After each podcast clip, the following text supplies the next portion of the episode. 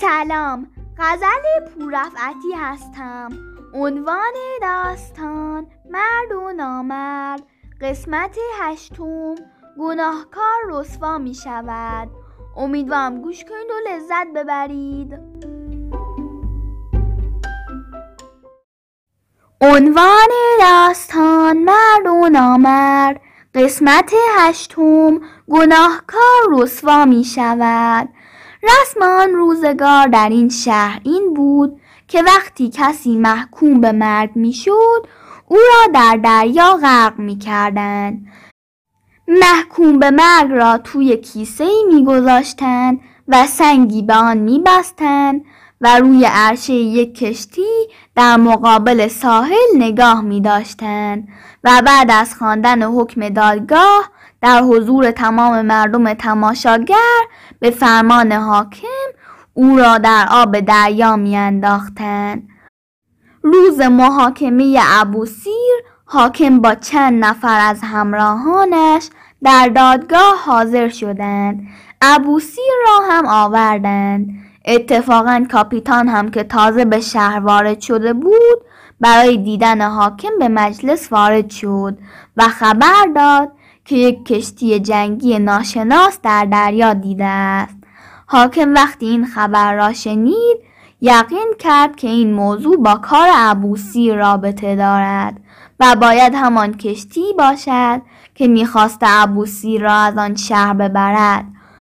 با این خیال حاکم از کاپیتان خواست که او هم بنشیند و محاکمه ای که در جریان است تماشا کند. وقتی ابوسی را به جایگاه متهم آوردند کاپیتان فوری او را شناخت. اما چون خبر از چیزی نداشت حرفی نزد و به تماشا نشست.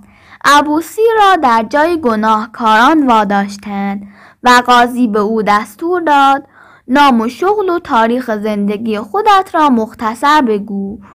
ابوسیر نام و شغل خود را گفت و چون فکر کرد حالا که متهم و گناهکار شناخته می شود صلاح نیست نام ابوقیر را ببرد. از او یاد نکرد و گفت از شهر خود آواره شدم و با کشتی به این شهر آمدم و چون دیدم اینجا حمام خوب ندارد پیشنهاد کردم حمام جدیدی بسازم و تا دیروز هم آنجا کار می کردم و نمی‌دانم گناهم چیست. پرسیدند داستان شهر بتپرستان و اسیری خود را چرا نگفتی؟ ابوسیر گفت از شهر بتپرستان هیچ خبری ندارم و نمی‌دانم مقصود چیست. پرسیدند این خنجرها را برای چه در حمام نگاه می داشتی؟ ابوسیر گفت این خنجرها را ما در دست حاکم و همراهانشان دیدیم. نمی‌دانم برای چیست. قاضی گفت کارشناس را حاضر کنید. خنجرها را به کارشناس نشان دادند. او گفت خنجرها معاینه شده مانند اینها در اسلحه خانه هست ولی در بازار نیست. اینها ساخت شهر و دیار ما نیست. اینها را در کافرستان می سازند اما این دوتا خنجر به زهر آب داده شده. رنگ تیغه آن که به سبزی می‌زند اثر آن زهر است. و به محض اینکه نیش آن تن کسی را خراش بدهد او را مسموم و در مدت کمی هلاک می کند. از ابوسیر پرسیدند زهر از کجا آورده ای؟ ابوسیر گفت به خدا من نمی‌دانم. من خنجر نداشتم. من زهر نداشتم. کاری با این چیزها ندارم. پرسیدند خب اگر ثابت شد قصد بدی داشتی؟ ابوسیر گفت اگر چنین چیزی ثابت شود تکلیف را باید قاضی معلوم کند. قاضی گفت کافی است. یا زیر این صورت مجلس را امضا کن. ابو سیر امضا کرد و دوباره او را به زندان بردند. آن وقت قاضی به داوران گفت خبرهایی رسیده بود از نقشه دشمنان که ابوسیر از گفتن آن خودداری کرد. معنی ندارد که کسی دیگر خنجر را آنجا بگذارد و برود. مخفی کردن خنجر دیگر در زیر لنگ ها نشانی از پنهانکاری است. خنجر در بازار پیدا نمی شود. علامت ساخت آن مال کافرستان است که با ما دشمن خونی است. ما غیب نمی‌دانیم ولی اوضاع و احوال ابوسی را گناهکار نشان می‌دهد داوران نشستند و تمام بازپرسی ها را از نو بررسی کردند و به مجازات ابوسی رضایت دادند. دوباره ابوسی را آوردند و رأی دادگاه را خواندند و پرسیدند حرفی نداری؟ ابوسیر گفت نه چه حرفی می‌توانم داشته باشم؟ نمی‌دانم چه بگویم. من کار صابون سازی و حمامی و سلمانی بلدم. حرف زدن توی دادگاه بلد نیستم. حاضران خندیدند و ابوسی را که مات و مبهوت مانده بود در همان جلسه به میر ها سپردند. میر ها معمور شدند ابوسیر را دست بسته به کشتی ببرند و او را آماده کنند تا فردا در مقابل حاکم و تماشاگران حکم را اجرا کنند. میر ها ابوسی را به همان کشتی کاپیتان که نزدیک ساحل بود بردند و کاپیتان نیز که از این پیش آمد تعجب کرده بود به کشتی برگشت شب هنگام کاپیتان از میر ها اجازه گرفت و تنها با ابوسیر صحبت کرد و گفت تو آن موقع که در کشتی من سفر می کردی آدم خوبی به نظر می آمدی. هیچ وقت تصور نمی کردم چنین روزی برایت پیش بیاید. اما بیا و راستش را به من بگو تا اگر از کسی فریب خورده ای بدانم. ابوسیر گفت هیچ چیز نمی‌دانم جز اینکه می‌دانم گناهی ندارم. کاپیتان گفت چرا در موقع محاکمه نامی از آن رفیقت که رنگرز بود نبردی و نگفتی که با او هم سفر بودی؟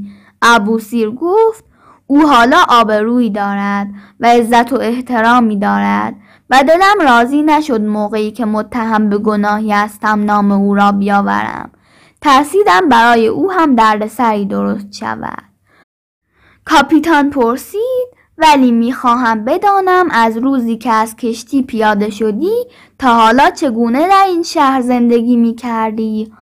ابوسی تمام و کمال داستان زندگی خود را شهر داد. کاپیتان گفت من چیزی به خاطرم می‌رسد که نمی‌توانم به زبان بیاورم ولی تصور می‌کنم زندگی تو فدای حسادت و بدخواهی دیگری شده باشد. به هر حال سعی می کنم تو را از مرگ نجات بدهم تا حقیقت معلوم شود ولی به شرطی که اگر گفتند ابوسیر اعدام شده قول بدهی دور از این شهر در جای دیگری ناشناس زندگی کنی و جان مرا به خطر نیندازی. ابوسیر گفت من این قول را می دهم و عمل می کنم ولی راضی نیستم که تو به خاطر من خودت را به درد سر بیندازی. کاپیتان گفت تو فقط تا فردا ساکت باش و یک کلمه حرف نزن. آن شب ها یک کیسه سفید آماده کردند و یک سنگ بزرگ زیر آن بستند. تا فردا صبح زود ابوسی را در کیسه کنند و سرش را ببندند و برای غرق کردن آماده باشد. کاپیتان هم در اتاق دیگر یک کیسه سفید شبیه آن آماده کرد و یک سنگ بزرگ به آن بست و مقداری ماهی به قدر وزن ابوسیر در آن ریخت و سرش را با تناب بست و به خط درشت روی آن نوشت این سزای خیانتکار است و آن کیسه را پنهان کرد و منتظر فرصت شد. صبح زود ها به ابوسیر گفتند اگر وصیتی داری بکن. ولی ابوسی یک کلمه هم حرف نزد. آن وقت او را در کیسه انداختند و سرش را بستند و ابوسیر یک کلمه حرف نمی‌زد و هیچ شکایتی نمی کرد. میر ها گفتند معلوم می شود که از ترس مرگ خودش را باخته و زبانش بند آمده و دیگر حرف زدن با او فایده ندارد. کیسه را آماده گذاشتند که بروند کاپیتان گفت بگذارید من روی کیسه یک چیزی بنویسم گفتند بنویس کاپیتان با همان خط که روی کیسه پنهانی نوشته بود روی این کیسه هم نوشت این سزای خیانتکار است. میر ها خندیدند و رفتند روی عرشه کشتی منتظر فرمان ایستادند. کاپیتان هم در یک لحظه که فرصت پیدا کرد کیسه ابوسیر را برد در اتاق دیگر و کیسه ماهی ها را که درست شبیه آن بود آورد گذاشت جای آن. ولی ناگاهان متوجه شد تنابی که میرغضب ها سر کیسه را بستند با آن یکی فرق دارد. ناچار فوری رفت تناب کیسه اصلی را باز کرد و به ابوسیر گفت در همین اتاق ساکت باش.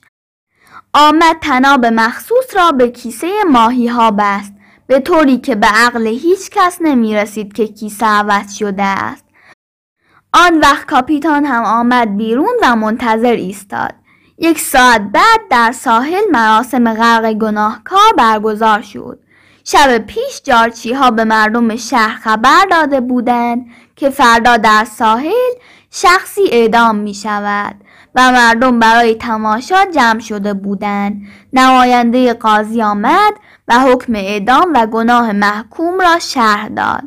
مردی به نام ابوسیر که صاحب حمام جدید بوده به دستور بیگانگان دو خنجر زهرالوده آماده کرده تا حاکم را هلاک کند و اکنون در دریا غرق می شود. نماینده حاکم با یک سربت بر تبل بزرگی کوبید و به صدای تبل همه چشم ها به طرف کشتی دوخته شد و میرغذب ها دویدند و کیسه ماهی را آوردند و در دریا انداختند و کیسه خیلی زود به زیر آب رفت و تمام شد و مردم پراکنده شدند. کاپیتان بعد از رفتن میرغذب ها از ابوسیر پرسید خب حالا همه چیز تمام شد ولی از این خنجرها و از این پیش آمد چه میدانی؟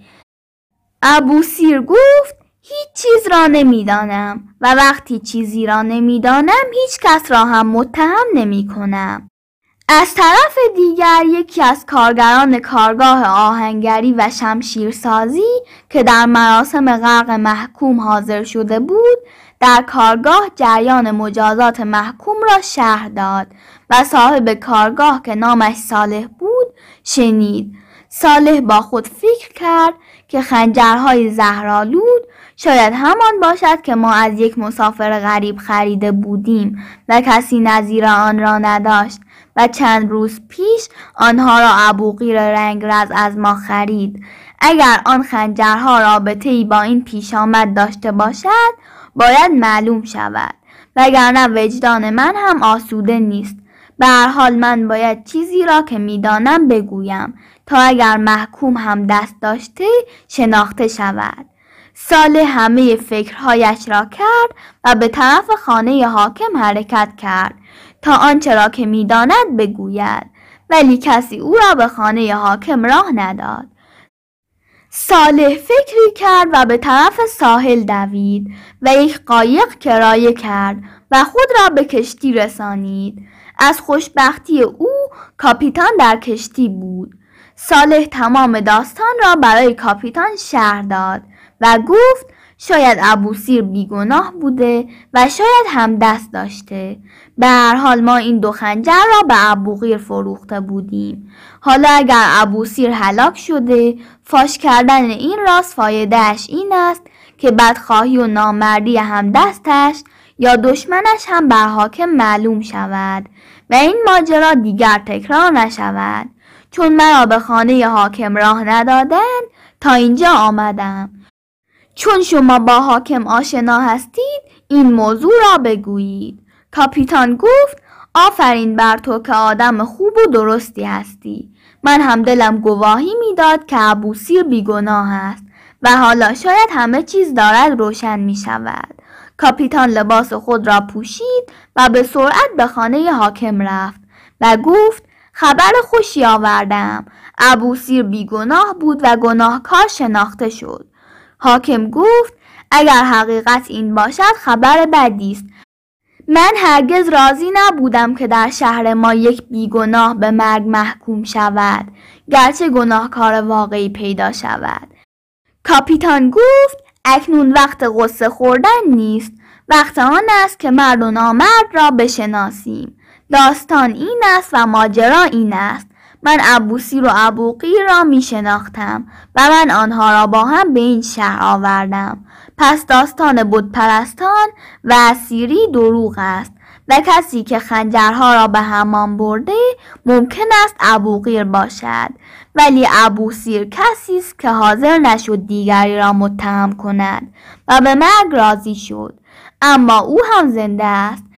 من ابوسیر را پنهان کردم ولی اگر باز هم محکوم شود او را با دست خودم تسلیم می کنم و به گناه خودم اعتراف می کنم.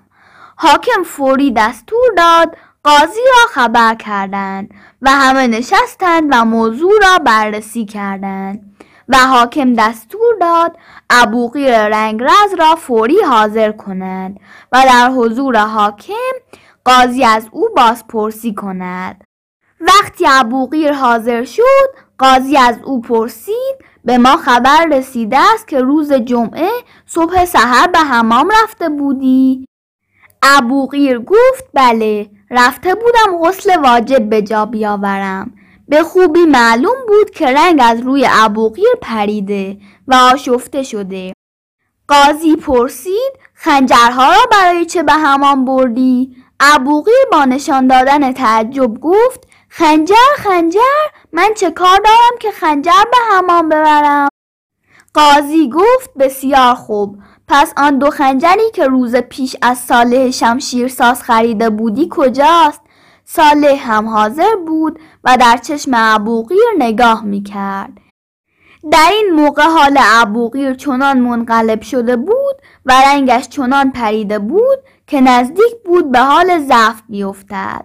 قاضی رو به او کرد و گفت ای ابوقیر می‌بینی که ما همه چیز را می‌دانیم این هم شاهد و دلیلش و دیگر راهی برای انکار نیست تو علاوه بر این که در بازار شهر خودتان مال مردم را ضایع می کردی در اینجا هم در کاروان سرا به ابوسیر خیانت کردی و در کارگاه با او بدرفتاری کردی و بعد داستان بودپرستان را ساختی و با هیلگری در صدد آمدی که ابوسیر را بدنام و نابود کنی.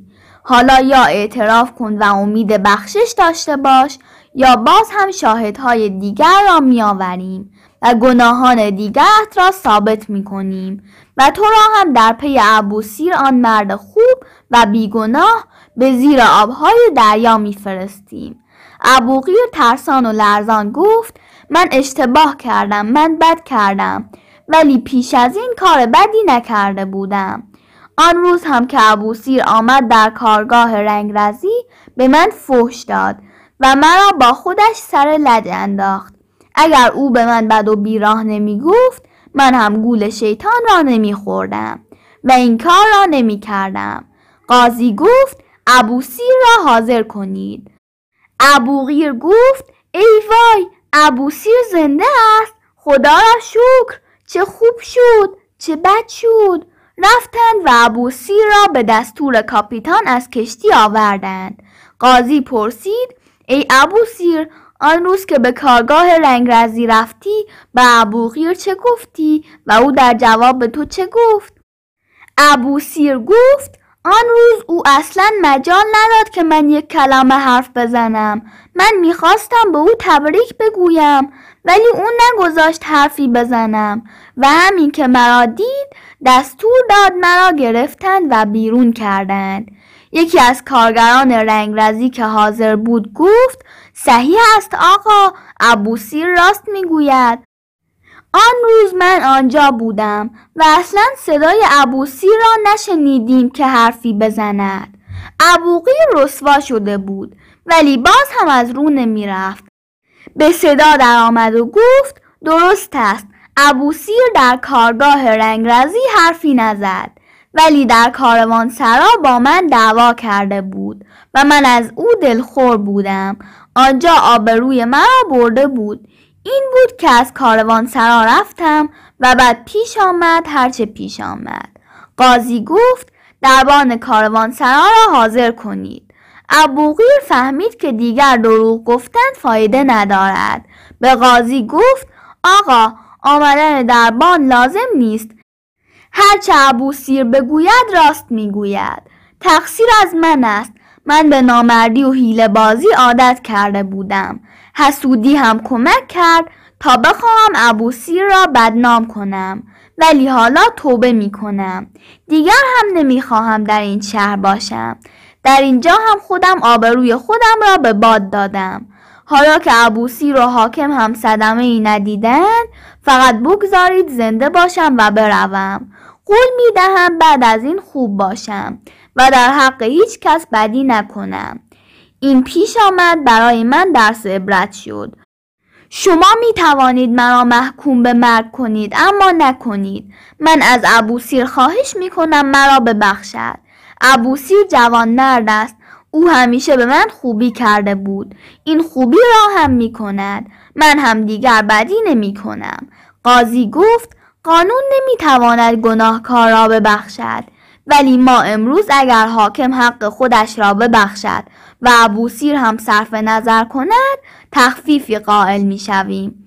با این شرط که دیگر ابوغیر در این شهر نماند. حاکم گفت حالا که کار به اینجا رسید من حرفی ندارم. ما از این چیزها زیاد دیده ایم. توبه را هم خدا باز گذاشته ما نمی‌توانیم ببندیم. ابو سیر گفت تا آنجا که سهم من است من هم او را میبخشم و امیدوارم راست بگوید که توبه کرده. آدم هر قدر هم اشتباه کرده باشد اگر از صمیم قلب تصمیم بگیرد که خوب بشود می‌تواند. و اگر خوب نشود باز هم به سزای بدی خودش خواهد رسید. حاکم گفت با این ترتیب ابوقیر باید به شهر خودش برود و از بدیهایش برگردد. در این صورت در همانجا هم می‌تواند خوشبخت شود و زندگی کند. ما به علت بدیهایش او را از این شهر میرانیم و برای اینکه هنری دارد و به گردن رنگرس های شهر ما حق استادی پیدا کرده قرضهایش را می‌پردازیم و سرمایه هم برای کارش می دهیم که اگر به راستی از بدیهایش پشیمان شده باشد برای خودش و برای مردم مفید باشد. ابوقیر را با سفارش های لازم به شهر خودش فرستادند. اما دیگر در بازار آبرویی نداشت و رنگرزی نکرد و با سرمایه‌ای که گرفته بود در یکی از دور افتاده ترین نقاط اطراف شهر خودش مزرعه خرید تا آن را آباد کند. نام آن مزرعه را هم ابوسی و ابوقیر گذاشت تا یاد خوبی های ابوسی را فراموش نکند. اما عمرش وفا نکرد که آبادی و رونق مزرعه را ببیند و فقط نام آن باقی ماند. اما ابوسیر تا مدتی بر سر کار خودش باقی ماند. و خیشان خود را به آن شهر آورد و روز به روز زندگیش بهتر شد و در آن شهر نامدار و عزیز شد تا به همکاری حاکم برگزیده شد و بعدها داستان ابوسیر و ابوقیر به قصه مرد و نامرد معروف شد.